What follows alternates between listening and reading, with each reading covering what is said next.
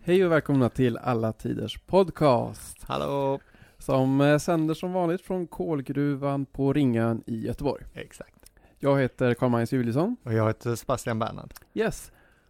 Och idag så ska vi alltså befinna oss i Paris Mm. under andra halvan av 1800-talet. Exakt. Bästa tiden. En jättehärlig tid och väldigt eh, glittrande tid. Exakt. Och det som hände där då, som vi kommer att fokusera lite extra på, är ju då själva ombyggnationen av Paris. Som ju är nästan eh, total kan man säga. Ja, verkligen. Verkligen. Otroligt eh, omfattande. Och ehm, Och har skapat det Paris som vi känner.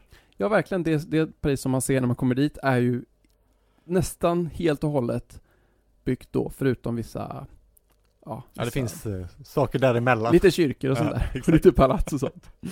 Men, eh, Några stycken. Ja, Men eller hur, och den personen som då egentligen är den som själva grunden till att det blev så här och som eh, ja, har möjliggjort hela den här totala renoveringen är ju då en man som heter Napoleon den tredje. Exakt. Det är inte alla som kanske vet att det finns mer än en Napoleon. Nej, precis, känns som att den, ehm, Han har den glänst första lite. har ju lite, han är lite över, ehm, Han överglänsar eh, de andra. Den andra är ju inte så mycket att ha i och för sig. Det- Han fanns ju inte riktigt. ja det vet jag inte ens vem det är. Den andra är väl eh, hans Napoleons son. Som aldrig fick makten i Frankrike. Ja, ja. Eh, Tänk om den här, är det inte en hund i Aristocats som heter Napoleon också? Är det inte Ja, han med det- hatten? Lafayette finns det någon som heter. Ja, det finns ju, det är ju grisen i eh, djurfarmen av George Orwell. Ja visst ja, han heter Napoleon. Napoleon. så var det ja. Men det finns alltså tre franska Napoleon. Ja, precis. Och ehm, den här är lite mindre krigiskt lagd, Ja, verkligen. får man säga. Och, eh, men vem, vem, vem var han då liksom? Det som vi vet ju att Ja, Karl Marx kallade honom en grotesk medelmåtta. Ja. Det är ja. Jättetaskigt. Det är väldigt taskigt. Jag vet inte om det stämmer heller. Eller han är kanske en medelmåtta som person, men han har ändå eh, efterlämnat sig ett eh, Frankrike som det ser ut idag. Det är syn, hans, hans Frankrike syns ju mer i alla fall. Ja, verkligen. Och Jaha. han, eh, utan att gå in på det så kan man ju säga att eh, Par- Frankrike var ju inte särskilt stabilt Nej. mellan eh, 1789 och eh, 1848. Stabilt är ju verkligen en, ehm, det är en överdrift att det Ja, skulle ha varit stabilt. Verkligen, det är tre revolutioner däremellan Ja. va? Mm. Och bytte styrelseskick lika många gånger. Ja, ja, nästan. Ja, nästan. Ehm, och eh, så att, eh, och efter, efter där så har du ju i alla fall Napoleon III med nästan 25 år väl av i alla fall inte mer byten. Nej, precis. Och eh, det var väl nästan till en, ja, det var ett kejsardöme helt enkelt. det var det ju.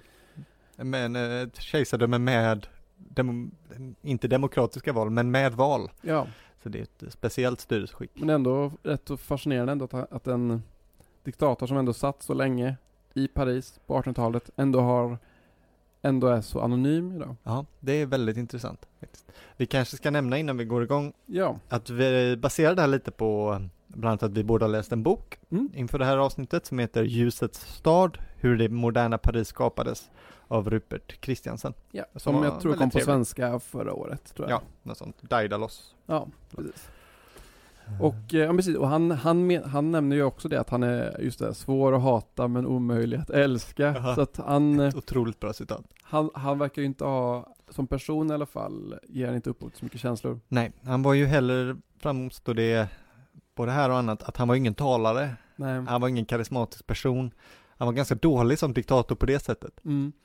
Han Men- var så som vi tänker med så här, ja precis, klassiska populismen och- Mussolinis-typer. Ja. Larger than life så var han ju verkligen inte, han var ju ganska tillbakadragen. Mm. Men det som, så som han kom till makten då, det var väl att eh, Paris hade ju en revolution då 1848. Ja. Så kallas februarirevolutionen, då eh, kungen Louis Philippe Oh ja. störtades från makten. Och ehm, samma år då, 1848, den 10 december, så hade ju de eh, pa- alltså Frankrikes första presidentval ja någonsin tror just jag. det. Och där vann då Louis Napoleon Bonaparte. Precis. Och han vann, han vann ju med en eh, sjuk majoritet. Ja, det var roligt att hans motståndare, visst tänkte ju att han nog skulle kunna vinna. Eh, Men eh, absolut inte att han skulle vinna med, vad är det, 70 procent? 74,2 procent av alla röster. Ja, det är en otrolig siffra. Och eh, ja, men enligt typ vad det står på Wikipedia och så här så är väl delvis såklart på grund av hans namn och hans Ja, släktskap. oh ja. Men också att han då hade mycket löften om att då utrota fattigdomen och att förbättra livet för vanliga människor. Precis. Han lyckades ju med någonting som brukar vara väldigt svårt, vilket är att vinna både de radikala och de konservativa Ja, det är ju snyggt. genom att utlova sociala reformer och framförallt då, han hade ju skrivit en text innan som heter om fattigdomens utrotande Jaha, som eh, cirkulerade vitt och brett. han hade ändå en teoretisk... ehm, Ja, precis. Nu Idé kom det om ju inte det. så långt för fattigdomen utplånades verkligen inte. de Under hans- brukar ju inte vilja utrota Alltså. Nej. så lätt. Men, ehm, men han kom också med eh, alltså konservativ eh, ideologisk politik. Han lät eh, myck- kyrkan, i alla fall till en början, ta över stor del av eh, utbildningen, vilket ju var väldigt populärt hos Mm. den eh, väldigt fromma landsortsbefolkningen. Och eh, helt enkelt också stävja liksom, de socialistiska elementen, vilket vann över den konservativa Mm. i Frankrike. Det är ju grymt. Mm. Ja, det är ju väldigt speciellt. Och det kunde han väl göra genom att han kom som lite som en outsider, alltså han tillhörde inte något av de stora politiska grupperna. Nej. Utan han tillhörde ju då den bonapartiska Yes. falangen som hade levt sedan Napoleon den första. Ja. Och visst, och hans, eh, hans släktskap då är ju då att han, eh, hans mamma, eh, Hortense, Exakt. vad heter hon i efternamn? Bechormé va? Eller Bechormé. Bechormé eller? Ja, någonting, Mm. något sånt. Eh, hans mamma var alltså styvdotter till Napoleon den första. Ja. Men som då också gifte sig med Napoleons lillebror. Mm. Så att ehm, så Napoleon den tredje var då alltså både brorson och barnbarn på sätt och vis till Ja, Napoleon. lite grann. Juridiskt barnbarn. Juridiskt alltså. barnbarn. Det också. räknas väl ändå? Ja, verkligen. Det måste väl ändå räknas? Ja. Men visst, det, men när han då, han vann ju det här valet. Så att han var ju inte, då var han ju inte kejsare. Nej, nu var han president. Prin, Precis. prinspresident. Prinspresident. Han i- skapade en ny titel. Jaha. Franspresident. Okej. Ja. Snyggt. Mm, mycket snyggt. Men eh, sen, men eh, som sagt, alla regeringstider går ju mot sitt slut. Så att eh, 1852, när han har suttit i fyra år Ja. någonstans, så De- vill ju han kandidera igen. Ja, då, un- enligt den konstitutionen för den andra republiken så fick inte presidenten väljas om. har jag Nej. För mig. Vilket var ett pre- problem för någon som gärna vill bli enväldig. Ja men verkligen. Man försökte väl rösta då för att ändra konstitutionen. Ja, man genf- genomförde en folkomröstning, en så kallad plebiscit, alltså att alla människor ska rösta vid ett tillfälle Mm. eh, om, en, om ett styrelseskick. Eh, och samtidigt som man militärt tog över i princip alla institutioner. Ja. Eh, och de skedde ungefär, jag tror att övertagandet skedde lite snabbt före och sen var valet. Och det var ju med, men det var ju med valet då sen som man eh, underbyggde sin maktposition. Okej. Men eh, ja, de, de röstade ju för att inte ändra då. Nej. Så att eh, den vägen gick det inte. Nej. Men han hittade ett annat sätt att, eh, att vinna. Han genomförde ju en statskupp då. Ja, det är lättast. Så att, eh, och tog all makt istället. Och alla motståndare, de arresterades ju eller gick i exil. Men det gick ändå gan- det gick ganska smärtfritt, Ja, eh, st- statskupper. ja de var ju inte så blodiga i den alla var fall inte så som blodig. revolutionerna. så- alltså. Mycket exil, mycket eh, namnkunniga Mm. Ja, som gick i verkligen. exil. Victor Hugo kanske? Den mest kända Kändes- kanske. Mm. Som ju, jag tror att han var, han var väl 19 år i exil. Ja, länge. I, I protest mot Napoleon den tredje personligen. ja, men det är också intressant, han hade, han, för han hade stött Napoleon III under presidentvalet Jaha. och tyckte att det lät som en rimlig eh, kandidat, framförallt då som en mellanting mellan de radikala konservativa och de rali- radikala vänster. Någon som vill utrota fattigdomen måste väl ändå vara helt okej eller? Ja, precis, men också Victor Hugo var inte så- kanske så radikal i kulturellt sett, alltid. Nej, Så att eh, han tyckte väl att det var rimligt, men han blev ju så extremt upprörd över den här statskuppen. Alltså 19 år är ju lång tid. Ja. För jag tror också att när han, han kommer ju också tillbaka så fort när eh, Napoleon den tredje mm, faller sen. Ja. Så då, då kommer han tillbaka, så han har ju verkligen inväntat. Ja, jag har suttit, suttit eh, på stationen nästan kan man säga. Ja, verkligen. Och väntat bara. Men man kan ju tycka efter 19 år så borde man väl ha gjort sig hyfsat beboelig eller Ja. så i där Men det man... framstår inte, var är han Kanalöarna någonstans? Jag vet inte Ja. vilken av dem han bodde på. Han sitter och lidit verkligen. verkligen. Och saknat sitt Ja. Paris. Också intressant, han åker inte till London Nej, visst är som det man inte, kan tänka nej. sig, utan han stannar på en av de här små öarna. Som att han är när som helst redo att hoppa tillbaka. Som i, ja precis, Alltså, det verkar som att han har blivit tvångsexiliserad, alltså, som, Ja. som Napoleon den första, tvångsatt precis. på någon jävla ö. Exakt. Och, eh, men någonting då som händer i den här tiden, alltså det har ju varit lite snack om att Paris är i akut renoveringsläge. Ja. Det har ju varit Det på har ju- tapeten liksom, men Den har ju växt enormt mycket Mm. under 1800-talet. eh, mångdubblat sin storlek, Mm, vilket ju såklart har lett till eh, mycket kåkstäder och Ja. dålig bebyggelse. mm, dåliga tät vägar. Och, ja. Mm. Och, eh, och det som händer då är att den här Napoleon III, han ska då utse, utse en, eh, en man som ska, ja men ensam nästan, stå för hela den här totalrenoveringen av Mm. Paris. För, och det var då en person som hette Georges Eugen Haussmann. Var han prefekt av Seine va? Hans titel var, han blev aldrig borgmästare därför att det skulle vara en politisk titel. Ja visst, utan han hade en icke-politisk titel. Och Eh, inte, lät inte lika maktfullkomlig. Nej. Även om han ju, det det framgår ju väldigt tydligt i, i Rupert Christensens bok att han var ju inte den som tog ett nej eller, ifrå, eller tillät sina åsikter att ifrågasättas. Inte Nej. ens av kejsaren själv egentligen. Nej, han hade en bestämd uppfattning och fick, verk- och han fick också saker gjorda på grund av det. verkligen. Men han då i alla fall, han, han föddes ju i en eh, någon sån form av protestantisk medelklass Ja. i Paris, men han hade någon koppling till Alsace också. Det hör man ju på namnet nästan. Lite tyst klingande. Ja, precis. Jag vet fortfarande inte om man ska uttala det Hausman eller Osman, Osman. Eller? Ja, Mm. Ja. jag säger Hausman. Ja, det är lättast i alla fall. Han eh, läste juridik i Sorbonne och musik på Pariskonservatoriet. Ja, gjorde han det? Han var ju operaälskare och cellist. Ja. Innan, eh, Mysigt. ja verkligen, en riktig kulturman ändå, innan han kom in på då offentlig förvaltning. Ja. Ehm, efter det blev han då prefekt i Bordeaux. Och det var väl där Just det, som det var där. eh, Napoleon III också fick upp ögonen för honom. Ja, han eh, anordnade väl ett väldigt välorganiserat mottagande för Napoleon III. Ja, ja, ja. Napoleon III gillade ju att åka runt och han gillade att göra stor show av att dyka upp. Även om han inte var någon talare så var han absolut m- medveten om att eh, folk gillar ett bra skådespel, en bra Mm. show. Så det var väldigt pampigt och mycket flaggor och eh, musikanter och allt möjligt, vart han än kom. Åkte man häst och vagn då i Edelstad? Eller var det? Ja, jag utgår från det. Jag, tänker, jag jag ser framför mig du vet, man åker där och slags, li- du vet, John F Kennedy, eh, liksom, Limousin. ja Ja. precis, eller Cadillac med, du vet, eh, men, men så- det måste ha gått väldigt långsamt Det om man måste satt gått på eh, väldigt långsamt faktiskt. Ja. Men ehm, ja, men han beskrivs i alla fall som en ja, men organisatorisk talang. Och som inte var rädd för att ta hårda beslut Nej, som behövdes tas. verkligen. Han, och den här boken är ju ganska dömande mot honom skulle jag säga. Ja, den, eh, den vill väl måla upp bilden av honom som en ganska kallsinnig person. Ja, men han kallar honom neutral och fantasilös. Ja. Han har god smak men inte så äventyrlig. Nej, en, te- en teknokrat kanske man kan säga. Ja. Frågan är hur mycket han var det liksom. Och, eh, Nej, det kan man för väl det är en ifrågasätta. annan punkt också som jag tänker på att han, han beskrivs ju som musklig och lång. Ja, Men också väldigt sjuklig, att han led av astma. just det. Och eh, enligt den här boken då, så är han besatt av luft och renlighet. ja. Att han badade varje dag, vilket var högst ovanligt vid den här tiden. Och också även att han brukade liksom jämföra Paris med en, en kropp. Ja. Och där då rören och avloppskanalerna representerade blodådror och organ och sådär. Det är inte alla som badar idag, jag badar ju varje dag och jag får ju Mm. ofta höra mycket om det. Det är många som tycker det är excentriskt. jag skulle även- säga att det är lite radikalt va? Det är väl skönt att bada? Men hur kan du ha tid, så mycket tid, till det? Tid, eh, tid, och tid. Det får bara ta sig tid, bada lite. ja, Ta inte så lång tid. Ja, Där det- har man inte tid att bada, då är det något som är väldigt fel. Ja, verkligen. verkligen.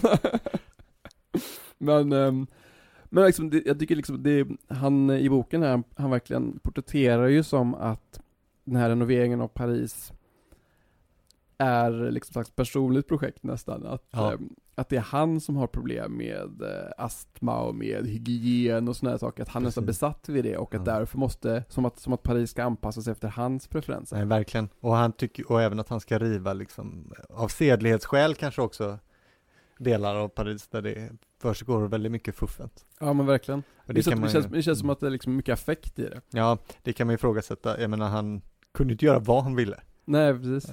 Och, ehm, nej, och han, han bodde ju ändå i Bordeaux, så att jag menar att han behöver inte ha så personlig ingång till det överhuvudtaget Nej. egentligen.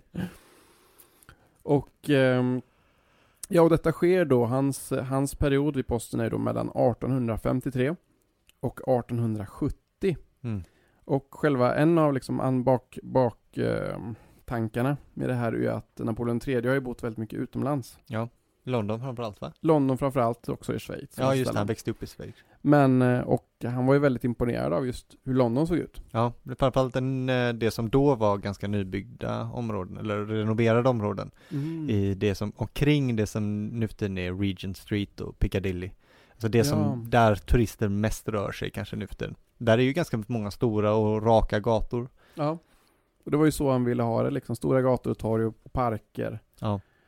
Ändå ins- intressant ändå att Paris, som man s- tänker är så ikoniskt, att det är modellerat efter London. Ja, det är väldigt intressant faktiskt. Framförallt då eftersom Paris är känt för sina stora boulevarder att de skulle vara också delvis hämtade från Londons mycket, mycket modestare Ja, verkligen. gator. Ja. Ja, om man ska göra det så som de har det vill man väl göra det lite mer också. ja, det är sant i och för sig. Ja, för det är ju boulevarderna som är det stora, den stora grejen. Ja, Från verkligen. Det var väl Halmstad, till och med ja. det första incitamentet, eller vad man ska säga. Jag tror Ja. att det finns ju någon, eh, det finns ju någon anekdot om att de hade satt upp en karta över Paris, över hans kontor ju, och att eh, Just Napoleon III hade gått dit med en penna och bara dragit. Här ska gatorna gå. Här ska de vara. Och så bara ritade han med stora streck. Och så fick man ju liksom riva då allting som var däremellan. Ja, ja, det är otroligt egentligen och, um, att man bara demolerade allt i sin väg. Ja, det är, fan, det är, liksom, det är ju fantastiskt på, fantastiskt låter som att det är Positivt. bara positivt, ja. men det är ju verkligen fantastiskt att det är så otroligt stort på ett Ja. vis. För han, det han byggde då, om vi ska liksom gå in på själva arbetet, Mm. så har han ju byggt alla dessa breda avenyer och boulevarder som vi ser idag. Men, och samtidigt som han då byggde de här boulevarderna så byggde han ju också om avloppssystemen Ja. samtidigt. Så det är väldigt smart att liksom göra allting på en gång. Verkligen, och, men det verkar varit hans personliga projekt i väldigt hög Mm. utsträckning. Att Napoleon III var inte så imponerad av Det som inte kloaker, syns. nej saker som inte syns och kanske inte förstod behovet av det. Men Haussmann, han drev verkligen igenom att det här är Mm. det som ska vara. Vilket ju är, det är, ju en fast, viktigaste. det är ju jätte, och det är ju verkligen jätteviktigt. Jo, jo, det är väldigt viktigt och det är då också om du tänker att stan har växt väldigt mycket men kanske inte medvetet utan centralplanering så är det i stora delar som saknar avlopp och rent vatten kanske. Ja. Och efter det så han byggde också alla kloaker, det sa jag också, Ja. men också fontänerna, alla akvedukter. Han byggde de, de parkerna. De, de kändaste är ju Bois de Boulogne och Bois Vincennes. Som Ja. är de, han anlade 1835 hektar nya parker och trädgårdar. Ja, ja, det är intressant för att han fick ju kritik då av, många var ju kritiska till att man byggde om Paris och det förstår man ju, det är ju sällan folk tycker om, Man gillar ju inte Ombyggnad. förändring överlag. nej, Göteborg vet ju det om någon stad. att Ja, folk- verkligen nu. ja, precis. Extremt samtida under den Extremt här, det samtida. här på, på Precis. avsnittet. Ja, verkligen, det är eh, nog första och enda gången. Eh, Men, ehm, Av en slump. av en slump. Men eh, han fick ju kritik för att han tog bort det gröna, det Ja. levande. Samtidigt som han ju anlade betydligt många fler träd än vad som hade funnits i Paris Ja. tidigare. Jag hittade faktiskt en siffra på hur många. Ja, gör det. Han planterade 600 000 träd. Det är väldigt många träd. Det är ändå jättemånga. Ja. Och, Ja, eh, det- nej, men alltså det, och det tar ju liksom inte slut i de här listorna. Alla torg byggde han, han byggde Ja. alla tågstationer. Just det. Som ja, är ju- Boulevarderna sammanbinder väl tågstationerna till ganska hög grad. Ja, alltså att man precis. insåg behovet av det nya transportmedlet och att sammanbinda staden Mm. med eh, hela landet. På det ja sättet. visst. Och visst det, det var ju mycket turism i den här tiden också Ja. som ökade ju att många behövde ta, kunna ta sig till Paris också för att också gå på alla nya attraktioner som byggdes, alla Ja. operahus och alla Just det. teatrar och sånt där som kom till Ja. vid den här tiden. Och eh, jag hittade faktiskt också en siffra på hur många byggnader han rev. Ja, spännande. Alltså enligt den här, de här siffrorna då, så rev han 19 730 byggnader som innehöll 120 000 lägenheter och Ja. bostäder. ja, det är ju otroligt. Alltså 19 000 hus och byggde, Det är ju en hel stad. ja, och byggde 30, 34 000 nya byggnader Ja. med 215 300 nya lägenheter. Ja, det är ju otroligt mycket och det är nog ganska, även om man kan tycka att han satt länge så är det ju inte länge för sådana här radikala ombyggnader. Nej, alltså att, att ha byggt 34 000 hus på 17 år ändå, det är ju Ja. ändå, det är helt sjukt. Verkligen. Men även de, eh, det är ju också så intressant för oss som har varit, alla som har varit i Paris tänker man kanske på boulevarderna och de här, och den här väl- ganska speciella arkitekturen som är där och jag själv tycker den är otrolig när man är där. Men hur bespottad den var samtida, folk Mm. tyckte den var tråkig och grå, Framförallt eh, enformiga, va? enformig, ja, precis. konform. Ja, vilket eh, sådär, att folk såg på det ungefär som vi kanske ser på 70-talets ombyggnad lite grann. Ja men verkligen. Sen behöver man ju inte jämföra den hela vägen ut. Nej, nej, det är verk- väl, en väldigt eh, eh, taskig jämförelse, för den är ju fortfarande väldigt fin. Ja och ehm, all kritik är ju inte helt, eh, helt rimlig heller. Att den är, den är- de är ändå ganska öppna för variationer. De är ju väldigt Ja. ornamenterade. Alla har ju Verkligen. balkonger och de här fina, ehm, vad heter det, stålsmidesräckena. Eh, räckena. Just det, det är en fransk balkong har jag alltid kallat det, men ja, ja precis. Eh, jaha, jag tror en fransk balkong är inte det när man inte kan gå ut på den. jo, Ja, Nej, jag, trodde det tänkte var på, det du menade. Nej, jag tänkte på de här själva räckena. Jaha. Är ju alltid sådär smidesjärn, Ah. väldigt, och som är väldigt så vet, Just det. snirklad och sådär. Mm. Jag drog ett jättedåligt skämt när jag var i Paris senast. och Ja, sa att så Ah, spännande, här- det vill jag höra. Nej men det var typ, det var, alltså det var inte ens en ordvits, utan det var så här, ja men, vad mycket pengar man tjänade om man höll på med stålsmide Ja, var det på skämtet? 1800-talet. Ja, det var väldigt dåligt. det är en sån här otippad bransch ändå, att så här, Ja. för man har ju då, man har ju verkligen dekorerat alla hus då. Ja, Det var, finns, ju- ja. finns ju inte ett enda hus Det, utan, det är sånt där skämt som också är bara är ett påstående. nej det kanske inte var ett jättebra Ja. skämt. så kan det gå. Ja, Men, eh, men alltså så att, de är ju ändå öppna för variation väldigt och mycket absolut. och, jag tycker eh, att den kritiken är lite ja, obefogad kanske. Ja men lite kanske liksom. Men sen också en annan viktig del under den här perioden var ju också att man skulle eh, både lyfta fram och renovera alla historiska byggnader. Just det. Det var ju väldigt många av dem som blev skadade eller liksom rivningshotade efter franska revolutionen då, Ja, den första klart. 1789. Ja, för att ehm, en stor del av centrum hade ju byggts upp av adelsfamiljer i- under alltså ancien regim och tidigare, alltså under kungatiden. Och de, många av de familjerna fanns ju inte kvar längre. Nej. Och det var ju stora pampiga byggnader som, hade, som ju lämnades ganska mycket vind för våg. Ja, och det är ju så här eh, eh, vissa av de här renoveringarna av historiska byggnader, det skedde innan, innan Hausmann-perioden. Okej. Och en av de som var väldigt eh, viktig där var ju en eh, arkitekt som hette Eugen eh, Viollet-le-Duc. Mhm, aldrig hört Han talas började redan på 40-talet ja. och det var ju okej. han, han var med och tävlade om att bygga Palais Garnier. Jaha. Han kom nummer två med, Oj. ett, eh, med ett nygotiskt eh, Ja. eh, förslag. Men eh, han var till exempel den som renoverade glasfönstren i Saint-Chapelle Ah. 1845. Ja, det är ju inte dåligt. Det är ju en Tog, eh, fantastisk... tog tio år. Ja, jag förstår det. Ja, San Chapelle är ju... eh, Det är verkligen någonting. Nu kommer fler restips. Det är mycket restips i den här podden. Ja, det kommer det vara. Lägg in det. Ehm, att om man är i Paris så kanske det är på Notre Dame i många. Så ska man inte missa ett stenkast därifrån, San Chapelle. Som är också en kyrka, eller ett kapell, det hör man ju på det. Mm. Eh, Det tillhörde den gamla kungaborgen som brukade ligga eh, där mitt i stan. Och var eh, kungens privata kapell. Mm. Och det är ju kanske det bästa av gotiken. Ja, det är, det är fruktansvärt vackert. Och Eh, glasmåleriet är ju det som sticker ut. Det Den är är väl från 1200-talet den kyrkan? någon gång, den är väl byggd av Ludvig den helige, Ludvig den nionde tror jag. Mm. det vill säga. Och fram- specifikt för att husera en eh, törnekrona, Ja, som var en relik som kungen hade fått tag i då. Som nu är i Jesus Notre Dame. törnekrona. Jesus Mm. törnekrona. Den är i Notre Dame nu, fast jag vet inte om den är det nu efter branden. Nej, det är sant. Var nära på att brinna upp men räddades av en brandman i sista sekund. Ja, det är ju helt sjukt. Ja. Av alla reliker så måste det ändå vara relikernas relik. Ja, det är en, det är en stor grej. Men eh, men alltså den här eh, Saint Chapelle hade ju använts som, läste jag, som kontor under franska Ah, revolutionen. Ja, jo, Så de, att, eh, de, de brukar revolutionärerna göra så. suttit där. Fan, de brukar göra så ja. Men det tog tio år att renovera dem. Ja. Ja. Ja, men man var väl mån kanske också om att inte, nu spekulerar jag som fan här, men att inte ersätta allting med Mm. industriglas och göra den en- enkla vägen, för då Nej. hade det ju tappat sin charm. Mm. Och de är, ja, det är, de är brutalt Ja, vackra. det är ett otroligt ljus där inne. Mm. Och eh, samma år, 1845, så det var också då de började renovera Notre Dame. Ja, okej. Vilket jag tror tog, ja men typ 25 år eller något sånt där. Ja, För den hade ju också blivit delvis förstörd under eh, franska revolutionen. just det. Och det är ju på den här tiden också som eh, just då Eugène Viollet-le-Duc la till de här eh, vattenledarna. Ah, Ja, eller ja. gargoylerna, om Gargoylerna, man ska ja, säga just hur det. man ska översätta det. Precis. Som ju är väldigt framträdande i Ringen Notre Dame-filmen. Ja, just det. Men som ju inte alls är från gotisk tid Nej. utan är, bygger på en föreställning om gotisk tid. Så är det ju ofta med saker. Och just 1800-talet gillar ju att bygga om medeltida saker till att bli mer medeltida. Ja, ja, verkligen. Men ändå, eh, ändå Ja, inte- det är väldigt roligt. Så att eh, det har ju hänt grejer med Notre Dame Ja, fram till nu. Jo, verkligen.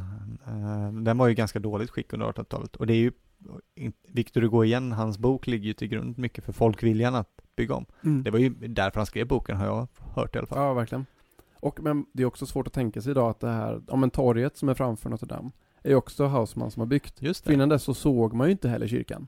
Nej. Idag är, det ju väldigt, i- idag är den ju väldigt synlig. Ja, det är ett eh, väldigt, väldigt det är ett bra torg. Ja, och man har ju Just. byggt för att man ska stå och betrakta det här, Ja. den här fasaden och kunna ta bilder framför och eh, till och med stå både väldigt nära men också väldigt långt ifrån Mm. för att kunna liksom överblicka hela. Just det. Men då, alltså man kan ju bara föreställa sig att det var medeltida kvarter, att det var kanske en två meters gata eller någonting. Nej, precis. Så att du liksom, du kunde kanske se någon meter upp typ. Ja. Nej, man fick väl gå till andra sidan floden, hoppas att man kunde få en sidoblick Ja. kanske. Och, eh, och just um, Ile de la Cité, den här ön då som Notre Dame ligger på, var Ja. ju också ett riktigt ehm, Rövarnäster. rövarnäste av prostitution och spel och det var väldigt tätt och smutsigt och Ja. det som idag är, vad ska man säga, höjden av ehm, ehm, Ja, det är rent och cleant och Verkligen. eh, man kan ju inte bo där någonstans. Det är Nej. väldigt, väldigt officiellt nu. Så är det. Och det men eh, i boken eh, Ljusets stad så har den påstår han att det här kan ha varit så att Hausmann som hade astma som barn Mm. tvingades att gå genom Ilde City till skolan varje dag. Och ska ha hostat och tyckte det var så dålig luft där att han ville riva alltihop sen.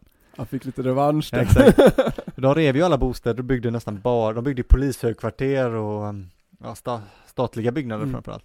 Ja, det är väl något eh, justitiepalatset. Ja, och fan precis. där. Och det, Vilket var, och det var ju ju- nära att Saint Chapelle rök med. Ja, ju. han ville väl riva det. tror jag. Ja, så det var ju en himla flax att han eh, inte Ja, gjorde det. Han var ju inte så sentimental kanske.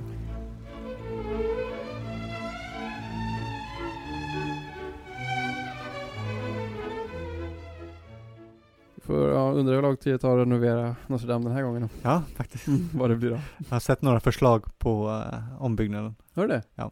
Mycket glas. Alltså? Ja. Det kommer inte se ut exakt som innan. Nej, eh, jag vet inte om det är den som de kommer köra på, men eh, den som har cirkulerat är ju en väldigt modern glasspira och Mm, glastak. Är lite okej. sådär, eh, ja, så som skyskrapor brukar se ut ungefär. Men om man ska säga lex gargoylerna så kommer folk om 50 år tro att det där är eh, Ja, klassisk medeltid. Klassiskt medeltida glasspira. Bara shit, de är så himla liksom du ser på den här gotiska spiran där full Ja. av, ser så himla modern ut, det ser så himla samtidigt ut. Ja, fantastiskt. Men eh, Ja men alltså det blev ju också väldigt mycket, mycket konsekvenser av den här ombyggnationen. Han, alla sjukdomarna minskade ju Ja, och eh, trafiken blev ju mycket bättre och alla byggnader var ju mycket bättre byggda och mer funktionella. Han var ju liksom väldigt noga just med att inte fuskbygga liksom. Att Nej. det var mm, de här husen, vad är det, det är väl oftast femvåningshus eller Ja. något sånt. något sånt. De är ganska höga. De är byggda i, vad är det, limestone, vad heter det? På svenska. Ja, ja men det är så här, det är, det är liksom, han har ju också den här, det är ett, ett beslut tror jag som fortfarande hålls att alla fasader måste renoveras var tionde år. Just det, ja det var fint. som Och, eh, fortfarande mm. hålls liksom, så det, Det- därför det är så fint. Ja, ja, det är väldigt fint. Och, Ja. eh, om man säger att de håller liksom fortfarande. Nej men, eh, och det är många, för det här var ju otroligt dyrt såklart. Och det var ju många som kanske tyckte att man skulle spara in, spara in lite. Mm. Måste vi verkligen spendera de här summorna på det? Men han var stenhård på Mm. att det ska hålla det här. Nu bygger vi inte någonting för nu, utan vi ska bygga en stad som håller också. Mm. Och det har han ju fått. Ja, ja, verkligen. De känns som att nästan de blir finare och finare. Ja. Nästan. Han har ju förutspått kanske också biltrafiken, nu vet jag inte om meningen, men det hade ju varit svårt att köra i Paris kanske utan, ja, ja, nej, man hade väl inte Boulevarden. kunnat överhuvudtaget. nej. Eller men också, Det hade varit som att köra i Neapel kanske ungefär, men alla hade kört moped. ja, exakt. Eller så hade det liksom, klart att den här renoveringen hade kanske skett Ja, ändå. det kanske hade liksom. skett ändå. Men det hade varit eh, kanske ännu jobbigare att göra det Ja. senare. Det fanns ju folk som ville senare. Le Corbusier ville ju riva mycket igen och bygga det i Ja visst ja. sin stil. Det vet jag inte om jag hade varit lika glad i kanske som Hausmans, men Känns som att han kanske var lite mer, inte lika modest. nej, precis. Kanske bra att vara lite modest. Lite modest. Lite- Lite, mänsklighet kanske Ja. kan få skina igenom ibland. Lite. Och många, många av de här boule- boulevarderna är ju idag ganska ikoniska. Alltså eh, Boulevard Saint-Michel är ju den kanske som han då byggde liksom. Ja, Som ju ändå, Det var den första de byggde va? Tror jag. Ja det är nog kanske ja. Eh, Man drog ju, eller egentligen man drog väl en från Gare du Nord, alltså det som är Boulevard Sebastopol. Mm. Ja det är, där, det är väl den första va? Ja, det är nog den första, Mm. Så- men så drog man ju då så att det skulle gå därifrån hela vägen ner till eh, vad nu, eh, kommer inte ihåg vad det är, som eh, Gare Saint- eh, Boulevard Saint-Michel slutar. Men att man är skulle, inte Jardin de Luxembourg? Nej. Jo, precis. Att man skulle dra då en sto- ett stort streck igenom stan Mm. och sen skulle det möta Rue de Rivoli. Ja visst ja. Eh, Mm. Och så eh, kors. korsar ju Saint-Jacques också. Ja, precis. Mm. Och, men också, det finns ju också en eh, Boulevard Hausmann. Ja, det gör det. Har du varit på den? Eh, var ligger den? Det vet jag inte. Den ligger... eh, När man, är, man går ju inte runt och kollar vad gator heter när man är... det- Det kommer en historia varför jag har gjort Jaha, det. okej. Mm. Nej men den ligger, jag tror den ligger eh, några, några snitt under Montmartre tror jag. Ja, okej. På väg mot, eh, den, den vetter ju åt vänster om man säger, Ja, okej. västerut. Visst. Men det var faktiskt där som Marcel Proust bodde. Jaha, gjorde han det? Ja, men då Så. Mellan 1907 och eh, 1919. Jaha, ja, då så. Då vet du det såklart. Jag gör ju så himla mycket sådär jättefåniga eh, författarvandringar, du vet, Ja, jag men googlar det- var folk har bott och så går jag dit och tar en bild. Det gör jag också. När jag var på, jag var på min, eh, sven, nej inte svensexa, helt fel. Jag var på min bröllopsresa. Ja, det i är olika Paris. saker. Väldigt olika saker. Då gick jag på en sån där tur Mm. också. Med runt i eh, eller, eh, latinkvarteren, Quartier Latin, Ja, ja. på lite sådär. Här hade, jag tror också det var någon lägenhet där, eh, nej, eh, var det Baudelaire tror jag. Ah, ja. Och, och, eh, och Oscar Wilde och lite folk sådär. Oh, nice. Mm. Det är ju väldigt eh, trevligt att göra det tycker ja, jag. det tycker jag också. Tyvärr var det ju, jag ville ju liksom se, jag ville få en typisk så här sekelskiftes, början på 1900-talet vibe liksom och känna så här, ja men hur såg det ut där han Det är bodde klart. och sånt. Men typ på 20-talet så hade de, har de byggt om hela den här, det bo- sitter en bank där nu och Ja. eh, det finns ett plakat. Men huset är ju inte så mycket att se liksom. Nej, det var ju tråkigt. Ja. Det var inget museum, inte. Absolut inte. Nej. Nej. så det var, det var, det var lite av en downer. Ja. Men ja, det är ändå samma, samma hus, samma Ja. kvarter och sådär, så var väl ändå lite en stämning typ. Mm. Ehm, men ja, men det höll ju inte eh, hela vägen. Det slutade ju inte helt toppen för Hausmann. Det var inte så att han eh, Nej. blev jätteglad för att han fick ju ganska mycket kritik. Verkligen. Och eh, just också för att han tog ganska mycket hänsynslösa beslut. Ja, han blev ju, han gjorde sig ovän med hela regeringen i princip. Ja. Och, ehm, och så, jag, tror att, jag tror också att jag läste att saker och ting blir, blev liksom dyrare och dyrare att bygga. Ja, och sen, ja, pengarna sinade väl kanske lite och eh, hypen försvinner såklart också. Ja. Även från kejsardömet. och Så om man i början, om Napoleon III i början kunde leva på att han skapar ordning, så efter 20 år så har man ju lätt glömt det. Ja, visst. Ordning är lite av en ny, nyhetsvara. Exakt, då blir man van och så kanske man börjar fråga varför, vad hände med alla sociala och politiska friheter då? Mm. Och eh, jag, jag tror också, det här kommer jag inte ihåg så väl, men jag för mig också att på- det som hände var ju att de också, det var ju mycket områden som skulle renoveras. Att de som bodde där, eller hade de husen, sålde ju dem då till staten. Just det, det här läste jag också om. Så det blev ju lite, jag har för mig att det blev lite rabalder på slutet av hans karriär för att det var en, eh, en plats no, ganska norr om, eh, norr om Montmartre Ja. som skulle byggas om. Och han eventuellt kanske berättade för någon att det var låg i, i den nära framtiden. Ja. Och att det var då liksom, det gav upphov till någon form av spekulation att folk kunde köpa de här eh, markerna I ganska för- billigt och sen Mm. säljer de dyrare till staten och tjänar en hacka på det. Och att det, det liksom gick ju inte så bra. Nej, precis. Det var ju lite korrupt kanske. Ja, och eh, det, det franska pressen var lite skoningslös kring det. verkligen. Och, ehm, och sen var det den här kritiken också som, ja, men som du har ju nämnt det här att, ehm, att boulevarderna skulle ha byggts för armén. Ja, det är ju en intressant aspekt som Rupert Christiansen lite avfärdar. Och jag vet inte mm, hur sant det är, men historiker brukar alltid framhålla att man byggde om Paris just för att förhindra en ny revolution. Alltså att eh, varje gång det hände något i Paris på något sätt så byggde man alltid barrikader. Det är faktiskt förvånansvärt hur snabbt det alltid går, att de på, över natt så är det alltid barrikader överallt. Mhm. Ja, Och det här gör, kan man ju göra ganska enkelt i en väldigt trång stad. Man behöver inte göra dem så långa och breda. Nej, precis. Eh, Och på det sättet kan ju ganska otränade människor på- med lätta medel blockera av staden. Mm. Eh, Men en boulevard är väldigt stor och är väldigt tacksam för en armé helt enkelt. Det finns inga ställen att gömma sig Det på. finns inga heller. ställen att gömma sig på heller. Precis. Eh, Om man har sett så här ikoniska så här 68-bilder så är det Ja. väldigt typiskt hur, hur, hur det är i Paris efter, Precis. efter medeltiden. Exakt. Eh, och, ehm, och det här är lite svårt att veta hur medvetet det var. Men man vet, det är i alla fall tydligt att de har använts på det sättet. Mm. Senare när det blir bråk eh, med Pariskommunen och le- liknande så står, har ju inte demonstranterna någon egentlig chans emot Nej. den eh, tränade armén därför att de kan ju inte gömma sig någonstans. Nej. Jag läste ju att eh, även Emile Zola Jaha. tar ju upp den här kritiken i någon av sina romaner. Ja, att ta, okej. det anlägger den i munnen på någon, liksom, att, eh, att de kritiserar den här ombyggnationen. Han var ju ganska kritisk mot Jo, den här Han var ju renoveringen. kritisk mot det mesta. Ja, han, han rakyssade en Ja, hel del. Ja, men rätt, men... eh, Ja. Men det roliga var, jag har, jag, eh, jag har inte supersäkra källor på det här, Nej, behöver men, man ta. men jag läste att Hausmann har faktiskt erkänt att han Aha. ibland använder det här argumentet för att legitimera de stora kostnaderna för sina Ah, projekt. okej. För att liksom han, ehm, alltså det, då har det i så fall med nationellt försvar att göra. Och Just det, det. och det tyckte ju han, det, det ska ju finansieras av staten. Ja. Så att han liksom, han, och jag tycker också, det, det visar också på hur, för att jag tycker att den beskrivning vi har haft om honom är ju att han egentligen är ganska ideologilös. Ja, verkligen.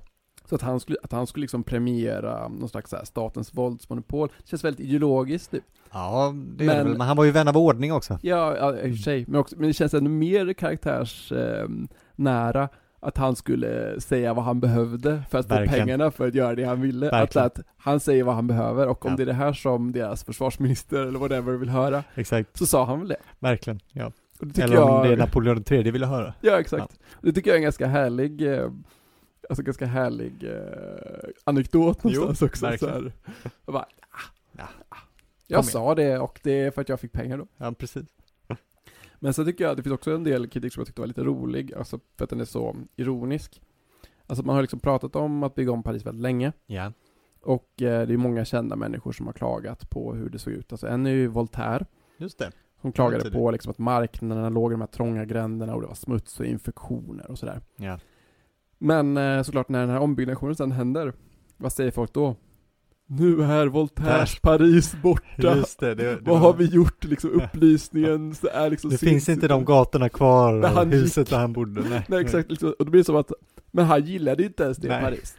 Men nu vill vi liksom ha det här, liksom, nu vill vi ha det Paris som ingen gillade. Det, Nej. det är så konstig kritik typ. Ja, att- så är det väl varje gång. Jo men verkligen liksom så här att, bara, nu ser det inte ut som det gjorde på 50-talet, men de där bara, det här ser ut som skit. exakt. Bygg om det här. Ja men så är det ju även i Sverige, alltså, de, det var ju de generationerna som rev allting, Ja. som levde med det. Ja men verkligen liksom. Och uppenbarligen såg de väl problem med det. Jo, antagligen. Ja.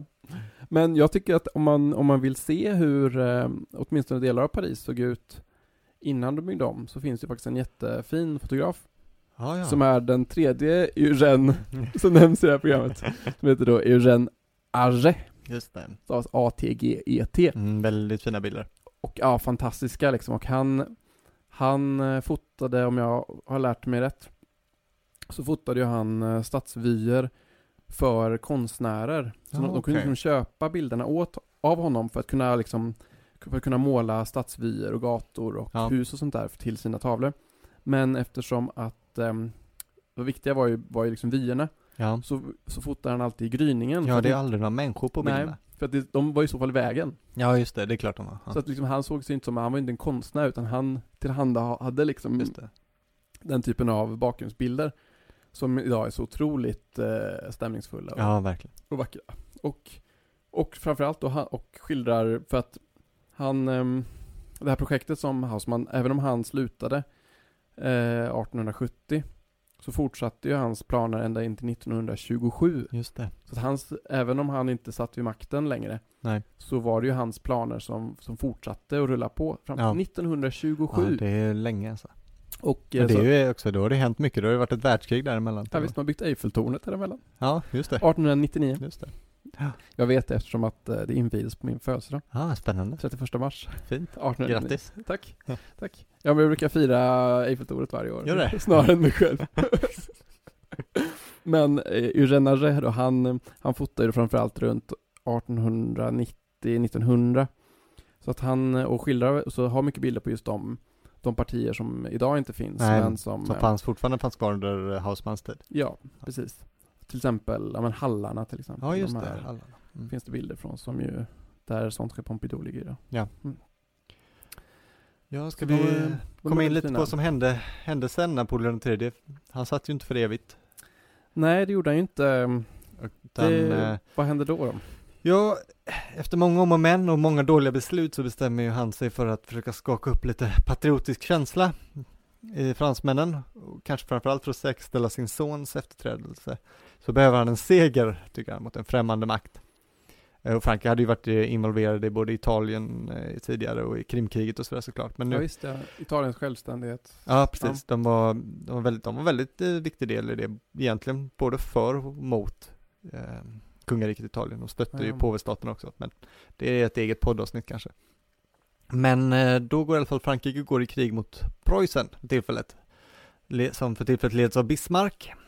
Och, ja, kung Wilhelm, men det är ju Bismarck som sitter, sitter vid styret ändå. Och det är ju alltid en dålig idé, Mm. att gå i krig med Preussen Nej, på inget bra. 1800-talet. Väldigt, väldigt dåligt.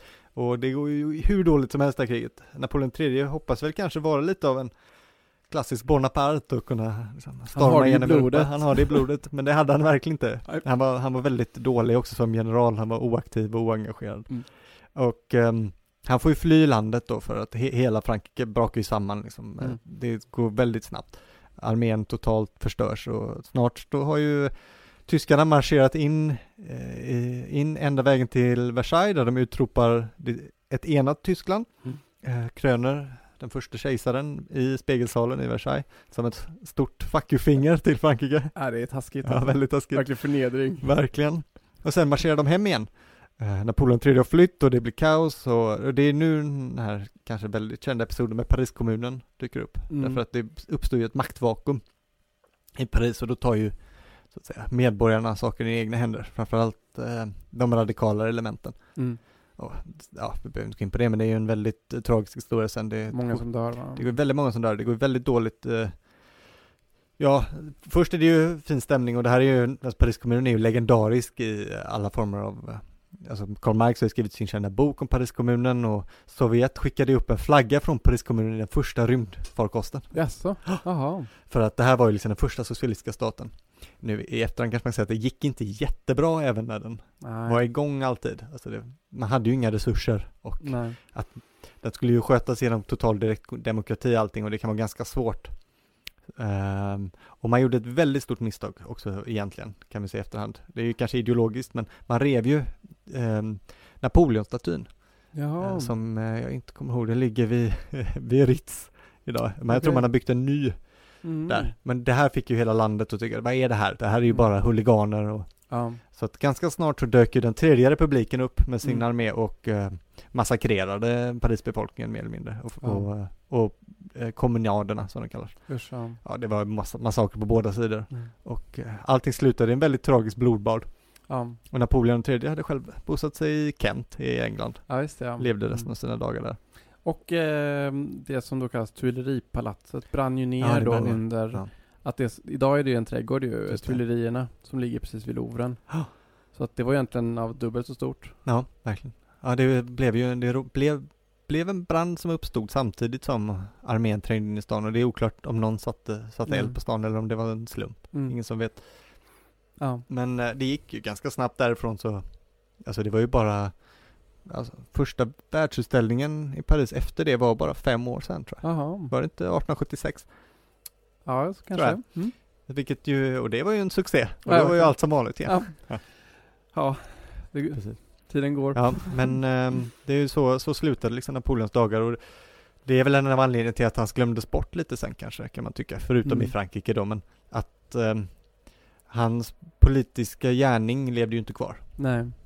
Även om liksom den syns så är det liksom det, hans värderingar eh, lev, levde inte vidare liksom. Nej, precis. Det var ingen idé att, att påminna om dem i Sverige. Nej, exakt. Och sen, dess, och sen har ju Frankrike varit en republik sen dess. ja. Mm. Eh, Om man inte, ja, med avbrott för Vichy-tiden kanske, men Ja okej, nej men det, det måste väl ändå vara en parentes. ja, kanske. det är det ju. ändå. Och O. Hausmann, han dog ju också 1891.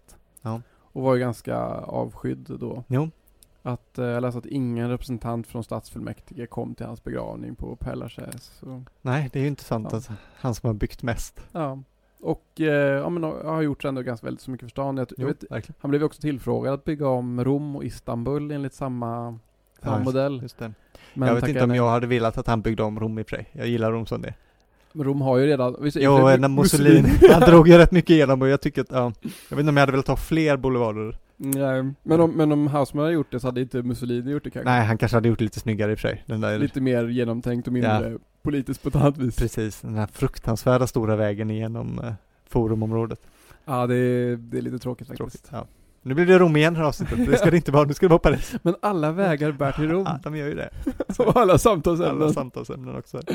Men, ehm, ja, vad kan man dra för slutsatser av eh, det här då? Ja, Kan man det? Har du några? Eh, jag, jag tänker att det finns ju en slutsats som, eh, som Napoleon III själv drog. Ja, spännande. Och den är ju, jag tycker den är ganska i alla fall intressant att eh, be- beakta även om den har väldigt ehm, känsliga undertoner. Ja, okej. Han menar ju då att friheten har aldrig kunnat bygga något så varaktigt. Nej. Så att han menar ju att själva förutsättningen för att kunna göra den här typen av eh, renoveringar och, och stordåd liksom förutsätter en icke-demokratisk struktur. Ja. ja, det vet man inte. Det är svårt att, svårt att säga. Ja. I alla fall kan, då, då och där Mm. är det möjligt att det stämmer i och för sig. Men om man ser på sådana moderna infrastrukturprojekt som kanske inte vi tänker på så mycket men som var otroliga som till exempel eh, alltså rör, bara att lägga avloppssystem. Mm. Eh, Om man tänker på Chicago till exempel så lyfte de ju alla hus och flyttade dem, la ner rör och sen flyttade de tillbaka alla hus. Va? Ja. Det är ju som Kiruna fast t- fram och tillbaka. Ja, precis. Och i en mycket större stad än Kiruna och för Det är helt mer än sjukt. hundra år sedan. Och det skedde ju i en, eh, så att säga, i en Ja. demokrati. Så det In the går land ju of the kanske. free. Eh, Exakt, dessutom. Ja men det är ju helt sjukt. Ja. Och liksom, ja det är ju helt stört. Men Eh, Så att det är möjligt, det, det går, men jag tror nog, i och för sig, jag skulle nog hålla med om att mitten av 1800-talets Frankrike var ett ställe där det var ganska svårt att få någonting gjort om man Ja. inte tog i med, Fem år Lite och sen var det förhållande. revolution. ja, exakt. Men också det, det som man, man kan tycka är kanske att det är ehm, Ja men det- att det kanske är svårt att tänka långsiktigt i Jo. perioder när det byts regering eh, var fjärde år och eh, det är så mycket bråk typ. Så är det ju. Mm. Det är klart. Eh, Det är väl den kritiken som folk alltid framför mot, Ja. mot eh, den styrelseskicket. Mm. Men med tanke på det här Chicago-experimentet, det, det som jag tänker är en annan en annan, eh, en annan eh, slutsats Ja. är ju den att vikten av att spendera pengar. Oh ja, Att Det kan där man verkligen du, eh, om en kostar det så smakar smakar det så kostar det. Sorry, jag ser alltid fel på Ja. den. Okej. Samma åt andra hållet också. i och för sig. Det är gott när det är dyrt. Men liksom att, det- att, det är, att det går inte att göra en, alltså, sådana här stora och varaktiga förändringar om man inte är beredd att lägga pengar på det. Nej, så är det väl. Och Napoleon III gjorde ju verkligen lite, han gjorde lite sin grej att spendera kolossala mängder pengar. Oh ja. Att, eh, och han hade ju det också som en annan devis, liksom att eh, en ny regering måste blända och imponera. Exakt. Hans inrikesminister Perigny menade ju att eh, de skulle kväsa allt motstånd, inte bara då med, alltså med Inte med hårdhandskarna, våld, nej. nej, utan med bländverk. Mm. Vilket man gjorde, men det var konstant fest i Napoleon IIIs. Han blir ju bank. mindre benägen att göra uppror om eh, man är lite packad och har Exakt. sina grejer att kolla på. Verkligen. Och det här var ju ett, liksom ett, eh, ett eh, konstnärligt, det är ju alltså, det är ju en bra tid för konsten. Jo, absolut. Man säga, alla, alla franska konstnärer som vi tänker på idag är ju lite Ja, faktiskt taget från den tiden. mm, Degas och Manet och ehm, Renoir och eh, Just det. Rodin. Alltså alla de uppstod ju i den här, i den här tiden. Ja. Och eh, under den här flaggen. Och det är också lite kul, det finns ju också en, eh, Napoleon III är ju en egen stilinriktning också. Ja, det är intressant. Det är som, eh, den har lite många olika namn. Den, ibland kallas den också den andra empirstilen. Ja, just det. Men också, den kan också kallas för nybarock. Jaha, ja den är ju väldigt, bar- den är ju väldigt svulstig. Ja. Och det är liksom, eh, vad ska man säga, den är lite eklektisk och är inspirerad av både historiska stilar som barocken men också renässansen. ja. Och eh, den har ganska, må- ganska roliga grundprinciper. Okej. En av dem är att inte lämna en enda liten plätt odekorerad. Nej. Nej, Säger ju en del. ja absolut. En annan är det som kallas polykromi, alltså Ah. ett överflöd av färg. Ja. Ofta olika sorts marmor och eh, olika stenar och porfyr och onyx och mosaiker Mm. och guld och silver och brons. Och, Det är min smak. ja, verkligen. Och stolarna ska vara fint stoppade Just det. och, bekväma. Och mycket tassels. Mycket tassels ja. Mycket ta- om man tänker på Maria Montessori. Precis. Älskar tassels. Är det här um, är typexemplet för det här? Är det Napoleon-lägenheten på Louvren? Eller är det... Det är väl det. Detta, Denna fantastiska lägenhet som jag tycker att ingen borde missa när man är på Nej, Louvren. verkligen inte. Napoleon III's salonger. Just det. Som är ja, men så, så otroligt häftigt. Det är ju den här em, kristallkronan. Ja, Mm. vilken grej. Och middagsbordet tänker jag alltid på. Ja. Det är... så, ska det... så vill jag äta middag. Och alla, alla tyger, de, här, de, är som, de där, vad heter det? Det är väl purpur eller vad det är, vad är det för Ja. färg? Det är ljuslila, Ljus- det är ja. otroligt fint och guld och så. Ja, det är ja, väldigt, eh, jag såg ju det sist av allting, för jag gick ju den, Ja, den sist. Just det, men det, det, man hamnar ju där lite sist för det ligger ju p- lite på sidan, lite off ja, från är de andra det utställningarna. Sully, eller Richelieu? Nej. Ja, jag kommer inte Okej. ihåg. Men, eh, men väldigt, väldigt sevärd, man ska inte strunta i den. Nej, tycker jag inte. För det är- Ja, väldigt fint. Och eh, men, Solaro, som inte diggar den här, Nej, han hade ju ett roligt ord för den här stilen. okej. Han kallar det för alla stilars opulenta bastard. Nej, nej, dräpande. Ja, väldigt roligt. Och, eh, men en, liksom, en av de här stora konstverken för den här tiden är ju då det som kallas opera Garnier. Just det, ja, det är, ju- du har varit där va? På Opera? Jag har varit inte det? där. Mm. Tyvärr var det ju ehm, var själva salongen har ju en, vad heter den där, det är en stor ring högst upp i, i operasalongen Ja. som har ju Marc Chagall gjort, ja, ja, som är väldigt vacker. Men eh, man får inte gå in i själva operasalongen om de repeterar. nej, Så att eh, vi fick bara stå i, alltså ja, kolla allting annat. kolla allting annat. Och det är ju, ja det är otroligt vackert alltså. Ja. Otroligt mycket guld alltså. Jo, det, det är väl verkligen eh, den här då Second Empire-stilen Mm. i sitt svulstigaste. kan Ja, man säga. det är ja, men verkligen överdådigt men eh, riktigt eh, härligt. Ja. Det är ju roligt också. Och eh, det är också väldigt kul för att ehm, han som har gjort den här då heter ju Charles Garnier. Och ehm, kejsarinnan, Ja, hon frågade då honom, Eugenie. ja exakt, Ja. ja, hon frågade honom, men vad är det här för märklig stil du har byggt det här huset i? Ja. Då svarade han Napoleon den tredje. Då svarade han det, så att, eh, och det blev ju liksom på ett vis det, själva Mm. Ja. stil. Det var väl smicker? Ja. Ja, verkligen, verkligen. Han visste hur man skulle dra den Verkligen. slipstenen. Verkligen. Mm. Ja, nej men, och den byggdes färdigt efter Napoleon IIIs fall. Ja, precis. Började Ehm, byggas under hans tid, men Mm. man byggde ändå klart den sen efteråt. Mm. Och är ju ja, otroligt, otroligt stor. Jo, verkligen. Jag har ju bara sett den utifrån, men Mm. den eh, dominerar ju stadsbilden. Den är ju verkligen gigantisk och Ja. ja.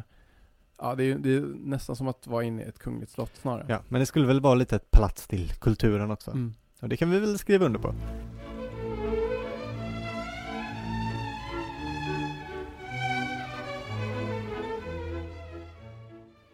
ja men ehm, det kanske var allting om, om Paris för den här gången. Ja, det får väl, det får väl vara så. Ja. Tråkigt, men någon gång måste vi sluta.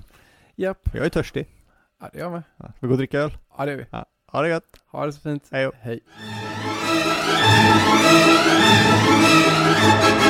Hej.